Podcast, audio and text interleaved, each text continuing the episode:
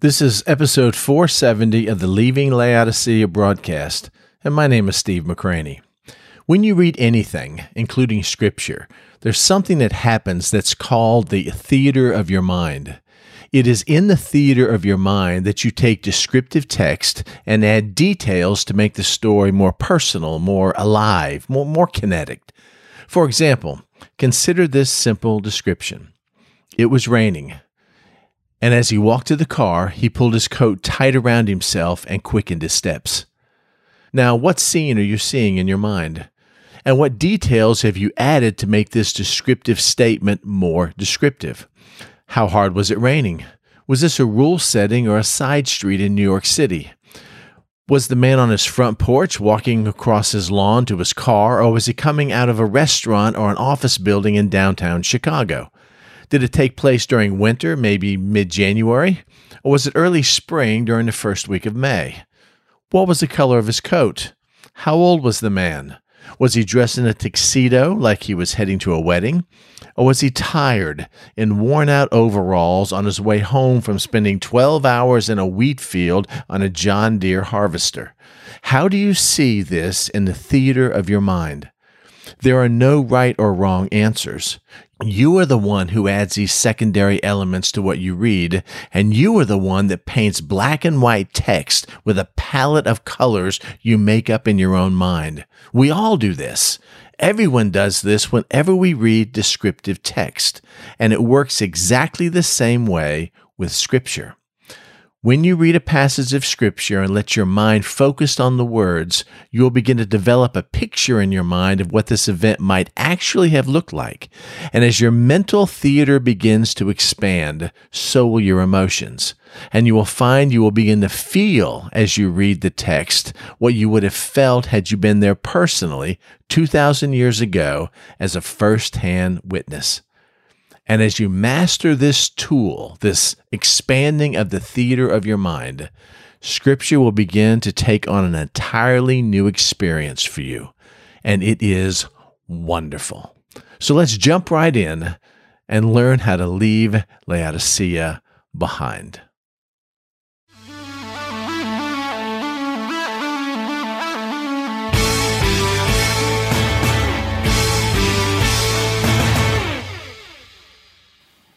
I uh, have shared this with some of you on Tuesday, and uh, especially with the men that come on Wednesday.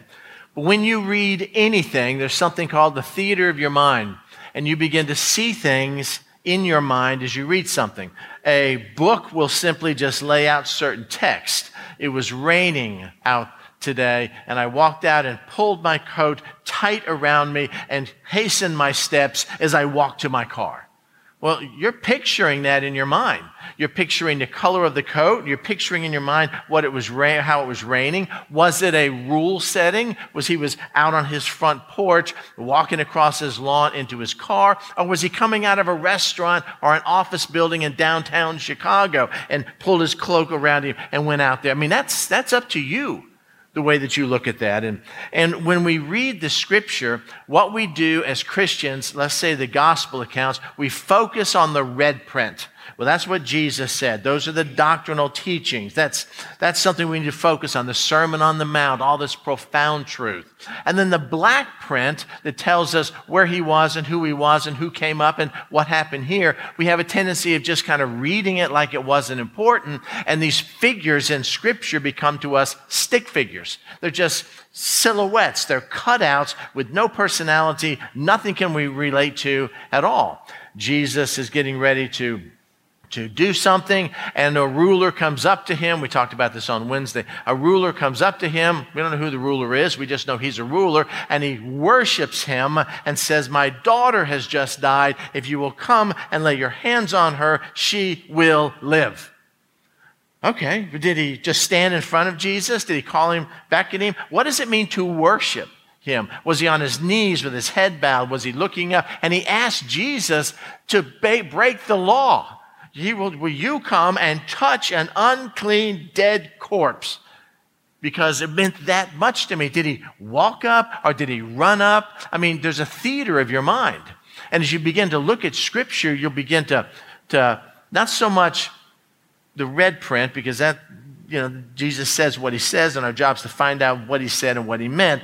But all the extraneous stuff, when he calls Matthew, what kind of, you know, what kind of tax booth was he in? Was it kind of like in The Chosen, where it's a small booth with bars on the front with a Roman guard outside. I mean, that was Dallas Jenkins' interpretation of this. And we look at it as a movie and we assume that's what it was like. Or do you actually go and look at Jewish history and see, wow, it was actually just a table? Just a table sitting out there. There was no Roman presence. There was a table sitting out there. There were temple guards. And maybe, maybe, was it like that? And, and what did Matthew look like? What was his expression? What did the people around him think? So we're going to look today at, at the accounts of the Lord's Supper, and we're going to try to teach you how to expand the theater of your mind that you do every time you read a novel to incorporate those skills in Scripture. And we do that by simply asking questions. So here's a, a little example that I, I gave the men on Wednesday. So I want you to imagine, if you would, say like you're sitting in a tree, or maybe you're kind of looking down on a scene, kind of like in a movie, have a drone coming by, and it's in the middle of nowhere, and there's an intersection in the middle of nowhere. Have you got that in your mind? Just out there in the sticks, and there's a there's an intersection, and then way off in the distance, you could see some motion coming towards you and after a little while, you were able to determine what that is. And you see it's a Greyhound bus. And the Greyhound bus is coming down the intersection, or coming down the road towards you at this intersection in the middle of nowhere. And it comes up to the intersection and it pulls to a stop. Boom. You hear the gas brakes. You hear the Greyhound bus stopping. You hear all of a sudden the squeaking of the air doors that opens. Psst. Stepping outside of the Greyhound bus was a man. And he was standing there. There's nobody else around. And you got the picture in your mind? Do you? Okay, so um, what does the surrounding area look like? I mean, you pictured this.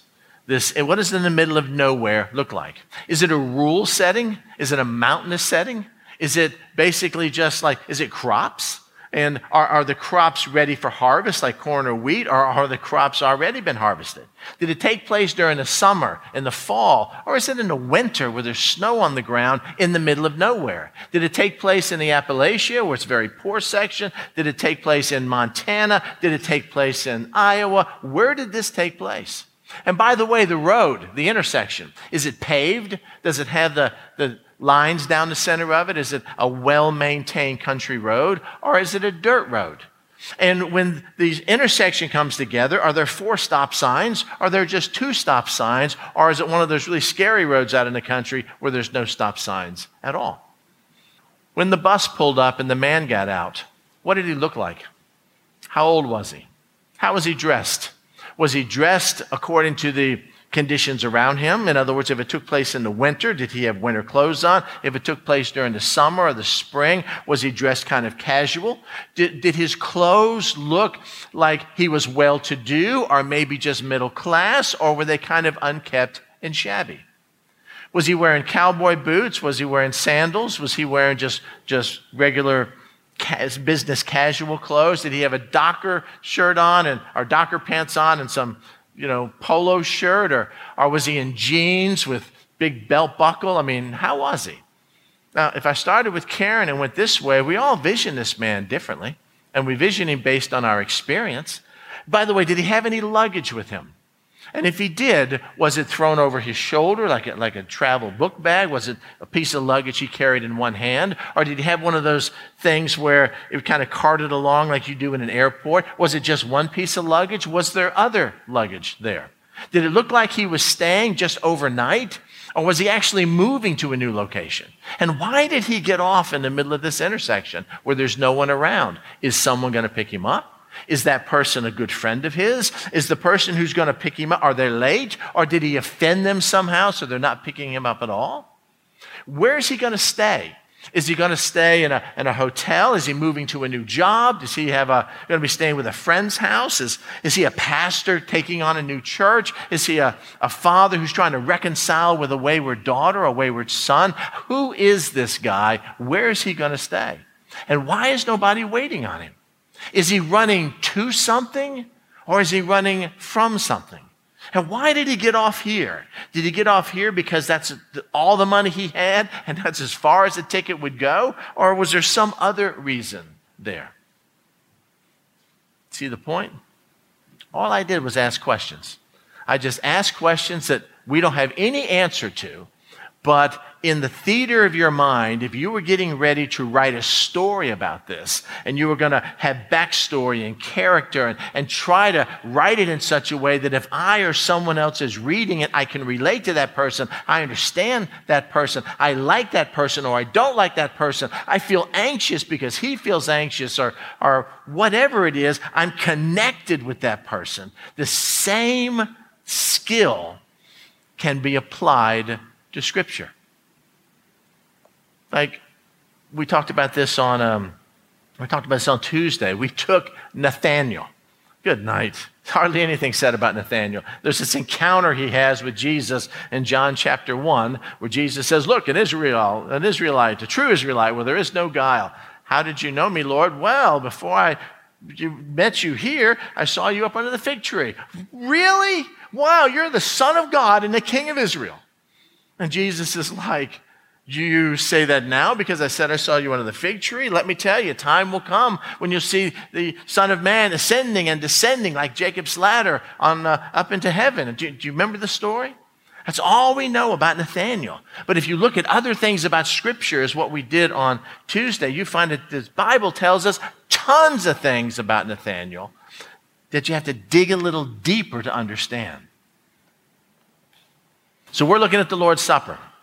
And we're looking at four counts of the Lord's Supper. And I'm going sh- to show you how to do this and how to make this rather strange event become more alive to you by simply asking questions. We're not changing anything, we're not adding anything, we're not taking anything away. We're simply asking questions.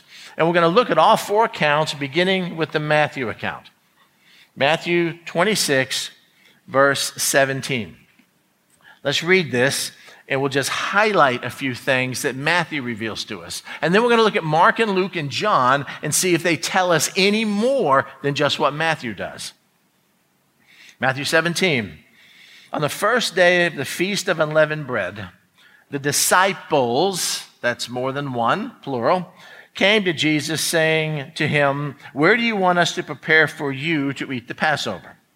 And Jesus gave him some instructions. Note the instructions. Go into the city, and a certain man, not going to tell you who the man is, it's just a certain man, and say to him, The teacher says, My time is at hand. I will keep the Passover at your house with my disciples.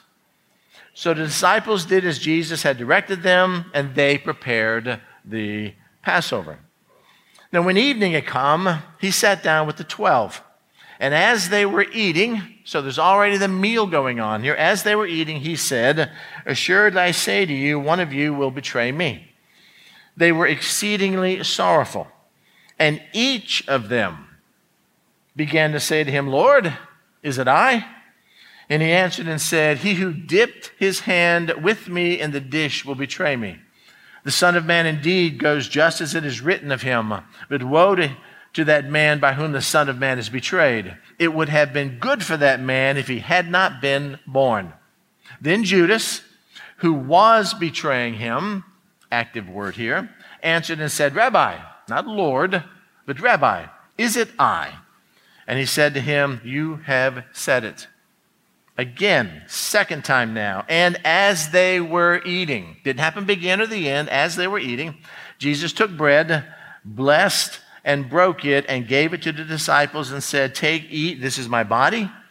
He then took the cup and gave thanks and gave it to them, saying, Drink from all of it, For this is the, my blood of the new covenant, which is shed for many for the remission of sins. But I say to you, I will not drink of the fruit of the vine from now on until that day when I drink it with you in my Father's kingdom.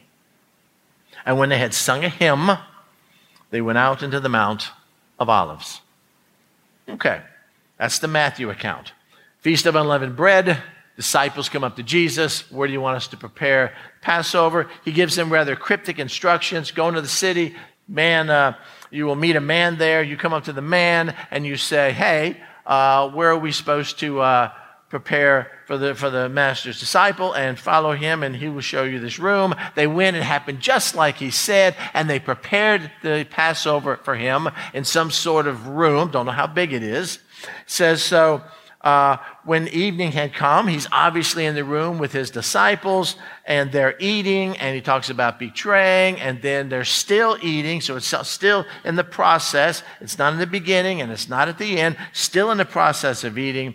He, uh, he takes bread and he breaks it and he passes the cup around and he makes the statements that we're all familiar with. And then when it's all over, he sings, they all sing a hymn and they're off to the Mount of Olives. Got the picture? How are they going to know who this man is? I mean, go into the city to a certain man. Who, what man is this? I mean, how am I supposed to know what man I'm supposed to go up to?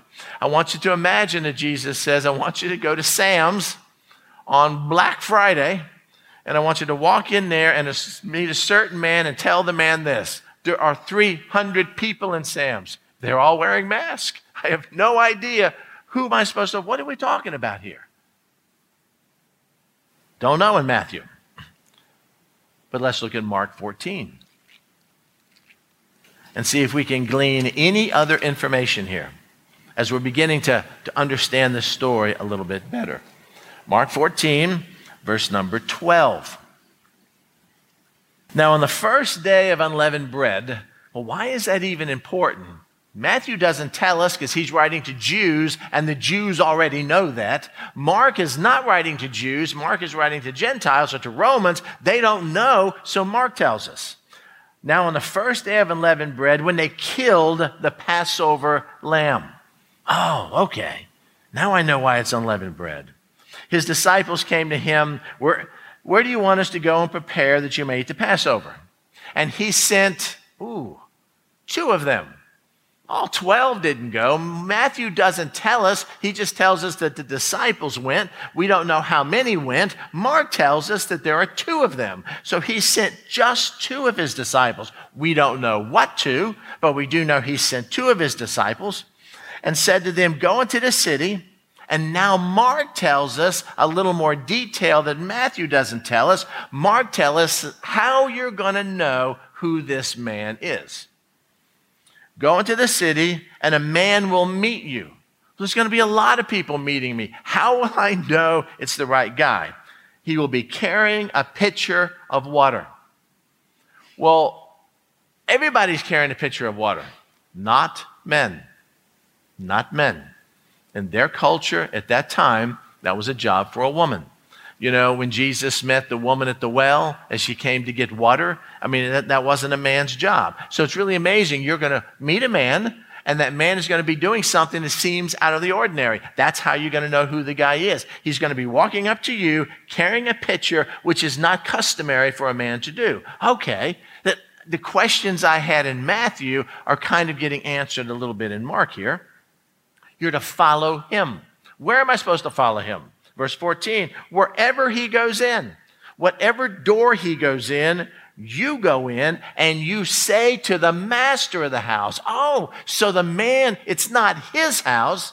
He's a servant, and I'm following him into the master's house. And when I get to the master's house, I'm supposed to say, Where is the guest room in which I may eat the Passovers with my disciples? Say, This is what the teacher is asking you. So Jesus has already arranged this.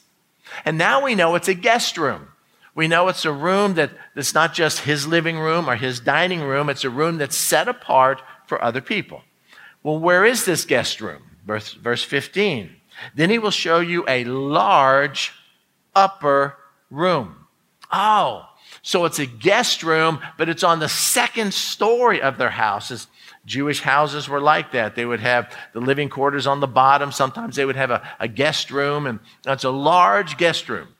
When we think of large guest rooms, we think of a room that can seat, what, 15 people, 20 people? It's a big, large living room here, maybe several hundred square feet. But if you look at it here, it's a large guest room. It's almost like a hall because it is believed, nobody knows this, but it's believed, nobody knows for sure, that when the disciples in Acts chapter 1 were there and they saw Jesus ascend into heaven, that they went back into an upper room. And back when they were in an upper room, they stayed there for 10 days praying. Do you remember? And how many of them were there? 120. So the room has to be at least as large as this room. If we packed 120 people in here, it would be really, really tight. And so it's the, the upper room, this large upper room, maybe even bigger than this room.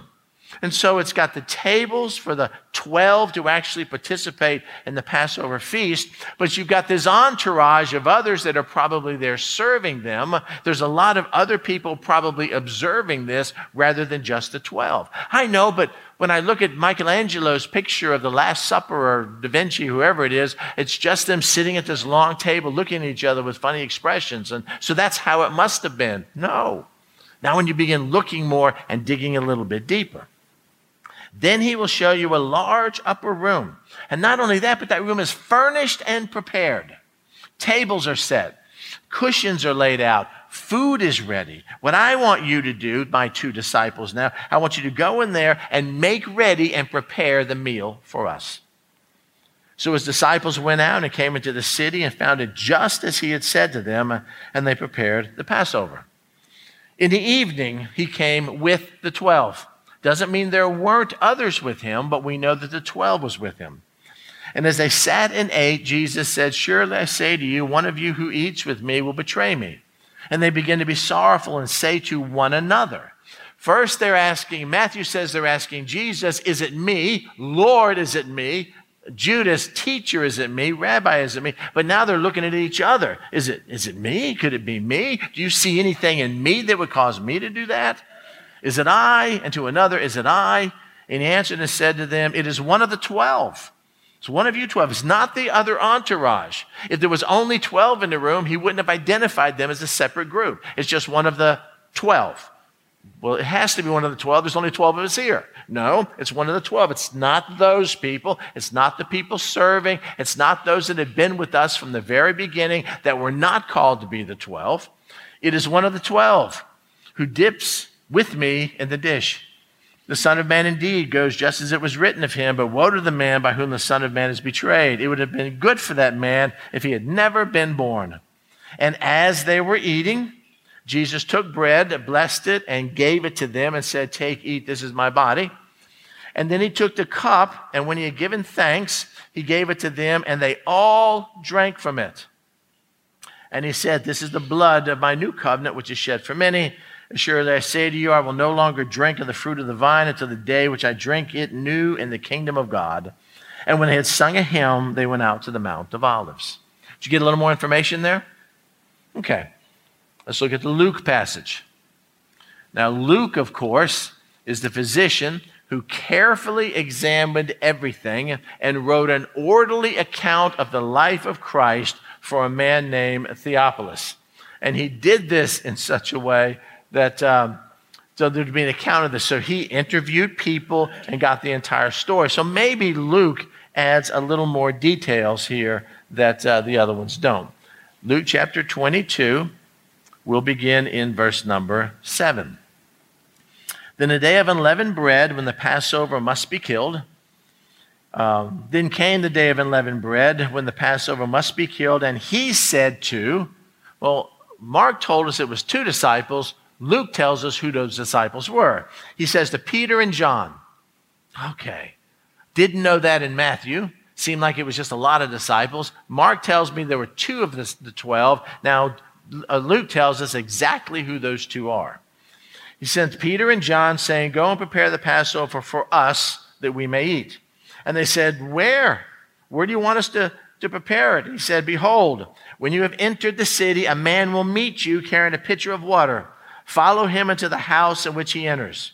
Then you shall say to the master of the house, The teacher says to you, Where is the guest room where I may eat the Passover with my disciples? Then he will show you a large furnished upper room there make ready. So they went and found it just as he had said to them, and they prepared the Passover. When the hour had come, he sat down and the twelve apostles with him. And he said to them, This is only added in Luke, with fervent desire, I had desired to eat this Passover with you before I suffer. I want to eat this Passover with you more than anything. For I say to you, I will no longer eat of it until it is fulfilled in the kingdom of God. Watch this. Then he took the cup and gave thanks and said, Take this and divide it among yourselves. For I say to you, I will not drink of the fruit of the vine until the kingdom of God comes. Well, isn't that the initiation of the Lord's Supper? No. No, don't make that mistake. This is the closing of the Old Testament covenant. Because after that, verse 19, he turns this into what we call the Lord's Supper. Verse 19. And he took bread, gave thanks, and broke it, and gave it to them, and said, This is my body, which is given to you. Do this in remembrance of me. He took his bread, which represented his body, he broke it and praised the Lord for the fact he was going to suffer. Likewise, he also took the cup after supper. Four cups of wine during the Passover feast, two before the meal, two after the meal. This is the third cup after supper. This is, of course, the cup of redemption, the cup of atonement. This is the cup of the new covenant in my blood, which is shed for you. But behold, the hand of my betrayer is with me on the table. And truly the Son of Man goes as has been determined, but woe to that man by whom he was betrayed. Then they begin to question among themselves, which of them is it who should do this thing? And then there was a dispute among them about who is going to be the greatest.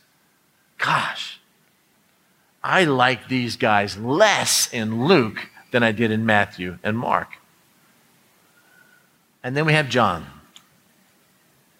John 13 doesn't tell us about the, the cup and the, this is my body and all that kind of stuff. John focuses on other teachings that he had, but John includes something in here that is really profound. John 13, verse 1. Now, before the feast of Passover, when Jesus knew that his hour had come, Jesus was fully aware of what he was doing that he should depart from this world to the Father, having loved his own, that's agape, by the way, loved his own who were in the world, he loved agape them to the end. And supper being ended, the devil had already put in the heart of Judas Iscariot, Simon's son, to betray him. Jesus, knowing that the Father had given all things into his hands and that he had come from God and was going to God. There was nothing left to prove. He was in full assurance of being in the center of God's will, rose from supper, and laid aside his garments. That's plural.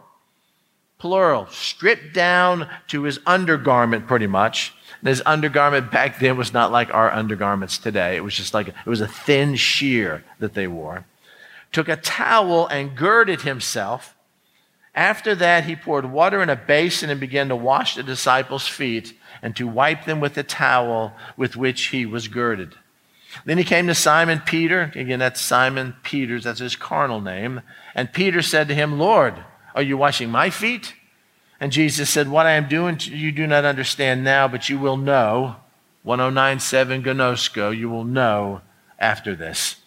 Peter said, You shall never wash my feet. And Jesus answered him, If I do not wash you, you will have no part of me. And Peter said to him, Okay, since I have no idea what you're talking about, Lord, not only my feet, but my hands and my head. And you know the rest of the story. So turn back to Luke chapter 22. Now, what we have read are the accounts in all four Gospels of the event that took place at the Lord's Supper. They don't get any more information than that. I don't know anything about this man who they met. I don't know anything about the guy whose home that they were, um, they were going to be in. I don't know how Jesus arranged that ahead of time, but obviously he did, which means that there were obviously some very wealthy because this had to be a big room. He had servants, had to be a big room. He, he had some wealthy people that were following him, uh, even though obviously the disciples didn't even know who this guy was because he didn't say to them, Hey, I need you to go see the father of the rich young ruler. Remember him? Oh, yeah. I, I, know Paul. I know who that guy is. And we're going to be staying at his house. Oh, Lord, I know who you're talking about. Or maybe it's Lazarus' house or somebody like that. The disciples didn't know.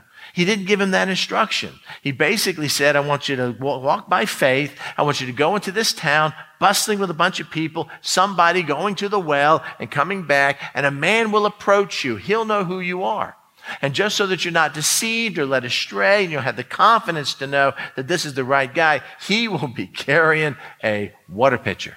All right, that'll stand out in a crowd. Okay. And what do you do? You follow him into wherever he goes. Don't even ask questions. And when you get there, you say to the master of the house, the teacher says, Where's the large room that you prepared for me to have my disciples? And while you're there, go ahead and prepare, and we'll be there shortly. Lord, I want to know more about this story. I mean, I want to, all I can really know is, is what I've read, but I want to experience it. I want it to become real to me. I want to feel it. I want to, I want to wonder if I was in that crowd, if I was also going with Peter and John and I went into the city, if I I don't know, if I was in the upper room and, and I was off in the corner somewhere and I'm just observing this because there are other people there because they're all being served and, and Jesus is celebrating this with the 12, but there's no reason to have this massive upper room just for 12 people that could possibly hold 120 later on. And other people, as part of the Lord's Supper, other people are serving you. And so I, I just, what was it like? What, what was the, what was the, was there tension in the air? I mean, what happened when, when Jesus actually began to wash the disciples' feet? And if you look at the chronology here, one of the people's feet in which he washed was Judas's. He actually washed the feet of the person who was betraying him. Here's the Lord of the universe, the Lord of the universe coming to his disciples and taking on the lowliest task of a slave, a no name slave and washing their feet. And not one of them said anything. Judas didn't say anything.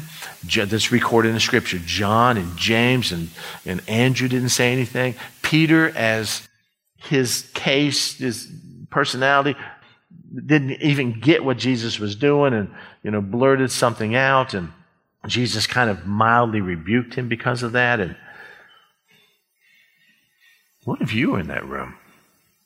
What if as soon as he washed their disciples' feet, and you're sitting, you're not, you're not part of the table. And again, what they had is they had these U-shaped tables and they were low to the ground and the people would recline kind of this way and they didn't have chairs necessarily like we do, but they did have benches and you're sitting over there on a bench and you're observing all this and you're, you're, you know, overwhelmed that the Lord would do that. And then he turns and makes eye contact with you. And the first thing you're thinking is, oh, please don't come over here. But he does and he walks right over to you and he gets on his knees. This is the very Lord that said not 15 minutes earlier, I fervently desired to, to desire to have this meal with you before I suffer. And you heard him say suffer. And that word never even resonated in your mind. You, nobody asked him what that meant. How are you going to suffer, Lord? Well, what's going on, Lord? Is there something wrong with you, Lord? Do you have to go to the doctor? Are you having chemo? Do you have some surgery that is scheduled? Did Mary die? What happened, Lord? How are you going to suffer? They didn't even care to even focus on that word. So much so that later on, after he initiated, this is my blood shed for you. This is my body broken. I'm giving thanks and thanking the Lord for the opportunity and the privilege to have my flesh ripped for their sins. They get in an argument about who's going to be the greatest in the kingdom of God. What must Jesus have felt like? What would you feel like if he got down on his knees and, and began washing your feet? Would you look down at him? Would you be crying? Would you try to bid him to go away? And then as he's washing your feet, and he just raises his head and looks up into your face, now what would that feel like? It would almost feel like that account in, in the courtyard where Jesus has been pretty beat up and, and Peter denies him three times. And as soon as the cock crows and he recognizes what it is, he looks at Jesus and the account says that Jesus looked at Peter. Their eyes met and maybe Jesus was off away and blood trickling down his face, and Peter had just said, I don't know the man, and cursed. And then he looks up and sees Jesus once he hears that cock crow and realizes the Lord told me this was going to happen. And then it says, Peter went out and wept bitterly. Was it, could have been that kind of look? Lord, you've done this for me, and I have rejected you and forsaken you, and I haven't cared about you, and I've only really cared about me, and all I wanted was to seek your hand and not your face. What must that have been like? I don't know. But as you, in your mind's eye, place yourself in that room and see what's going on, it, it changes things. It changes the way that you that you look at the disciples. Now, we know in one of the accounts that Peter asked John, ask him, ask him who it is who's going to betray him. And John, it says, this is in the John account, leaned back on his breast and asked him that question. Not for everybody to know, but John wanted to know. John, the one that defines himself or describes himself as the one who Jesus loved. So Peter, I mean, I don't know how this took place. In my mind's eye, I see Peter off in the end at the head of the table of the U shape, Jesus in the middle, and ask him. Of course, John is right next to Jesus. Of course, John is, is this way next to Jesus. He leans his head back and he looks back and says, Lord, who is it? And Jesus says, just to John, doesn't make this big announcement to everybody, just to John, that's why John recorded it. It's the one in whom I dip the bread in the dip and hand it to. He's the one that's going to betray me. And he dips it in there and he gave it to Judas. Doesn't say he got up, because if he got up, it'd have been a big deal. Why are you getting up and walking all around here and handing it to Judas? So obviously, it had to be a situation like this. And then John was, of course, heartbroken. You know, whatever you do, do it quickly. So Jesus even had Judas, the one that was in the process of betraying him, the one whom he washed his feet, sitting right next to him in the place of honor at the Passover. And what kind of man is this Jesus? How, how do we treat him? In the day of unleavened bread came when the Passover must be killed. And he said to Peter and John, we're kind of tagging along with Peter and John, go and prepare the Passover for us that we may eat. And they said to him, Where do you want us to prepare? And he said, Behold, when you have entered the city, undefined, a man will meet you carrying a pitcher of water. Follow him into the house in which he enters. Then you will say to the master of the house, The teacher says to you, Where is the guest room where I may eat the Passover with my disciples? Then he will show you a large furnished upper room. There make ready. And when they found it, just as he had said it to them, they prepared the Passover. What do you think that room was like? I mean, how do you think they felt when here's this guy walking with a pitcher of water and comes up to them and they realized who he was, so they followed him down the road, around the corner, who knows where it was, to this very large house, obviously because they had a a large upper room, and they went in and told the master of the house, I'm communicating a message from my master that says the teacher wants to know where he can prepare the Passover. And they walk up this staircase, and when they get to the top, they see this large furnished room. And again, if it's the same room that they talk about in Acts chapter 1, it would hold 120 people, if not more, comfortably. And it's all prepared. So you walk into the room and you see the tables all set up, and you see the serving trays over here, and you have passed past the, the lamb that's being cooked, and the bitter herbs, and other people are coming in, and maybe his servants, and setting it up for this momentous meal. I mean, how would you feel? What would you do to prepare?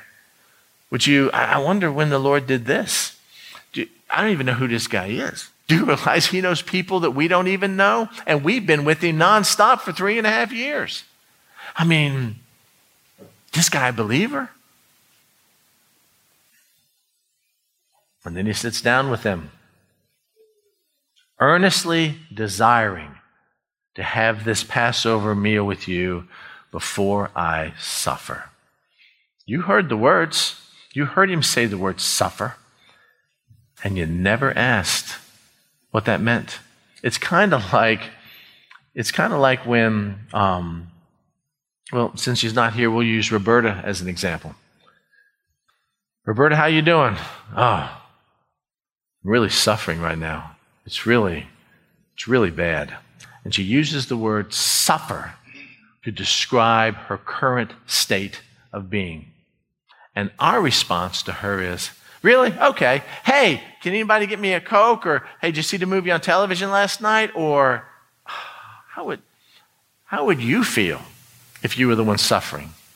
And you shared it with the people that are closest to you, your family, your friends, your, the ones that are going to go on. You, you shared this I've wanted to spend this time with you so bad before I suffer, which means suffering is right around the corner. And not one of them even mentioned it.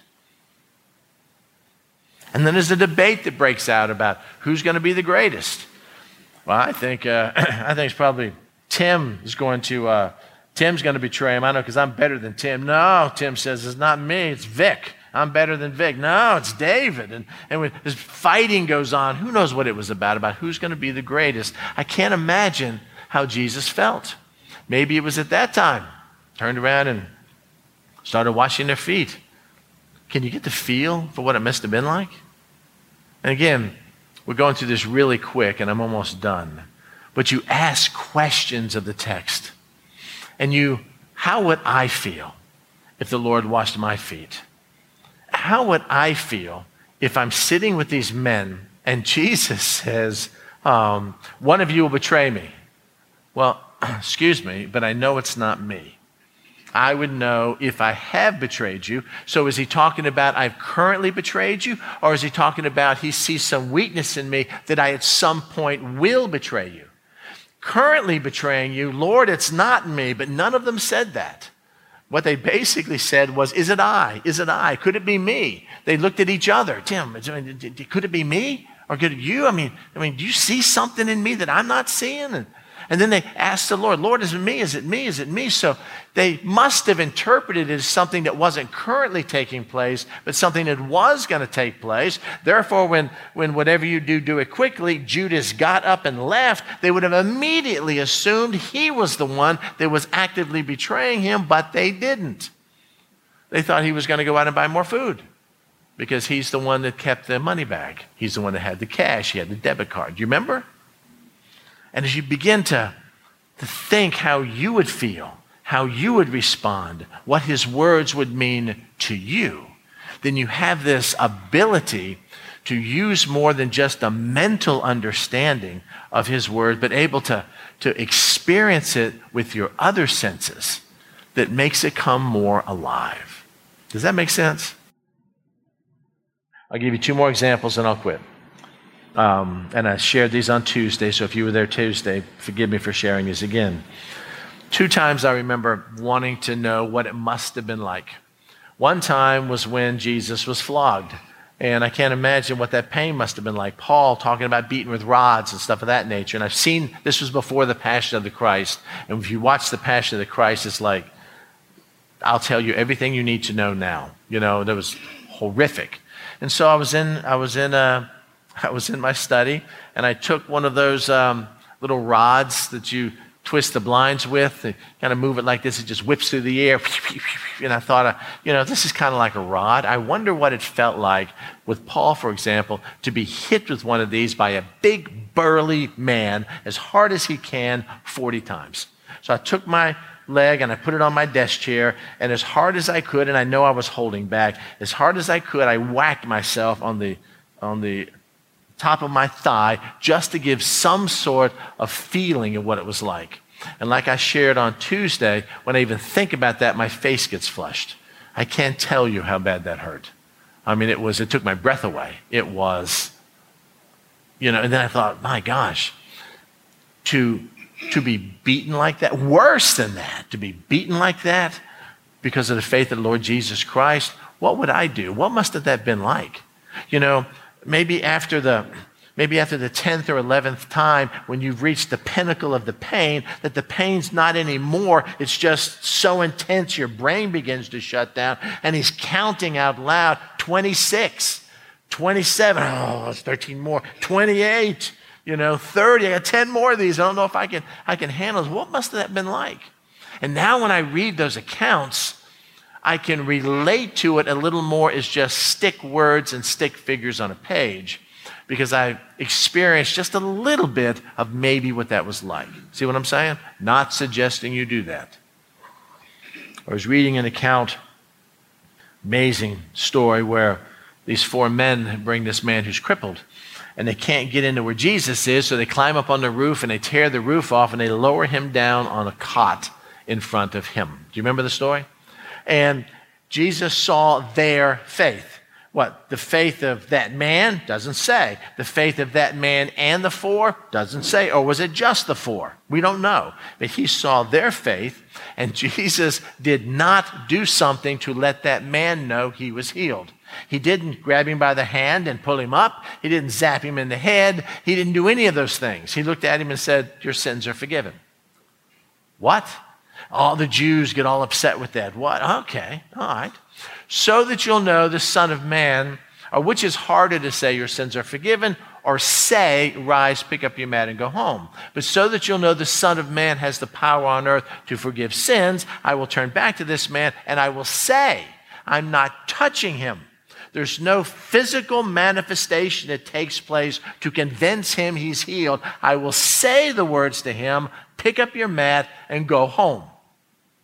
So the words come out of his mouth. And you're the man on the mat. And you're laying down and you're hearing these words. You've heard him say, My sins are forgiven. Okay, I don't know if that's true or not. Now you've heard him say, To pick up my mat and go home. Are you out of your mind? I, I, I can't move. I can't do anything. I mean, that's why my four friends had to bring me here. And you can almost see this process going on in his head as faith is being built up. So I laid down on the floor and I curled myself up, kind of like Stacy. Curled myself up with my hands and my feet drawn up like I was, I, I couldn't move at all. And I just imagined me laying there and the Lord saying those words to me Pick up your mat. That's your action. You do it. You pick up your mat and go home. And every fiber in my being is saying, I can't. I'm a cripple. Come on. But he told me to. And so, what must have been like? We don't know. The man may have jumped right up and everything would have been great. We don't know. But what must it have been like for that guy in that process of faith to be building in him? Do you think it began with one finger? I do. So he's maybe he's laying like this. And I, I, can't, get, I can't do anything. I mean, my body's totally unresponsive to me. But you, you said to pick up my mat and go home. And I believe you're the Son of God, and I believe you're the great healer. So much so that my friends brought me here. And whether they brought me here kicking and screaming, that sounds terrible. Whether they brought me here against my will or whether they brought me here because I wanted to see Jesus, we don't know. But the fact is, I, I don't know what to do but I can trust you with this, with just this. And as soon as that finger began to move, faith began to swell. Oh, that's my finger. I'm now controlling my finger. And it's just like with us. Every time God does something in our life, it, it it teaches us and encourages us to take deeper steps in faith and deeper steps in faith because he was faithful in the past. He's faithful now. He'll be faithful in the future. And maybe that led to this. And then that led to this. And joy and excitement and exuberance and faith begin to build until the point that he can move all his body and jumped up and, you know, screamed and whatever it was. But instead of just reading that as words, and he said that to the man, and the man picked up his mat and went home. if you'll take some time and just put yourself, what, what, what, what you'd even like for you for that to happen. You're not adding anything to Scripture, but it's becoming more alive to you. Now, as you read that passage, ah, I can feel what he must have felt because I've already felt it before. I can, I, can I can almost experience the joy and the growing faith that he has. Man, that's the most incredible story. Thank you, for Lord, for bringing it back to me because my faith is increased by just reading it because I somehow know what it must have been like or what it would have been like if I experienced it myself. Does that make sense? There's nothing more important than God's word becoming alive to us. We watch television where other people interpret it for us and show it to us on a screen. It used to be small, now these large screens, and we are watching another person's interpretation of that. And hey, I never really thought about that. That's pretty cool. I can't imagine Jesus, like in The Chosen, Jess and I were talking about that yesterday. I can't imagine when he put a coat on the leper that uh, just got healed, looked at him and said, Not too shabby you know? But that's, it, it worked in, in what Dallas Jenkins in the, you know, in the chose, that, that's how he kind of interpreted. Okay, it's in his mind's eye. The difference is we're, he's adding words, we're not. But um, in your mind, if you'll just allow your God given imagination, by the way, if you've ever gone through my utmost for his highest, you will find that at least 15 times and the 365 devotionals that he has, he talks about a godly imagination. He talks about letting your imagination be used by Christ to be able to let you experience things that you never have before. And I'm encouraging you to do that. So here's some questions. Oops, I was just going to close with. Did what we go through today, and we just looked at a small part of it, did it make the next time we have the Lord's Supper, a little bit more alive to you. Oh, here we go again. I got to go up and I get the bread and I get the thing and I pray and I drink it and all that kind of stuff. And yeah, but why don't you think about the washing of the feet? Why don't you thinking about what it meant about suffering and how he actually gave thanks before he broke the bread that was representative of his body? I am so thankful that I get to go be brutalized on the cross for you, Steve. And, and, and, I'm so thankful that I can share this meal with you, that you can continue sharing it as often as you do my death and my burial and the brokenness of my body. And, and I'm so excited about sharing it with you that I will not eat it again until I can eat it once again with you. It's that special for me in His kingdom. And if you can move beyond just our haphazard callous, I ain't got time for this kind of thing, and feast sometimes on His Word, everything changes. Amen? Let me pray.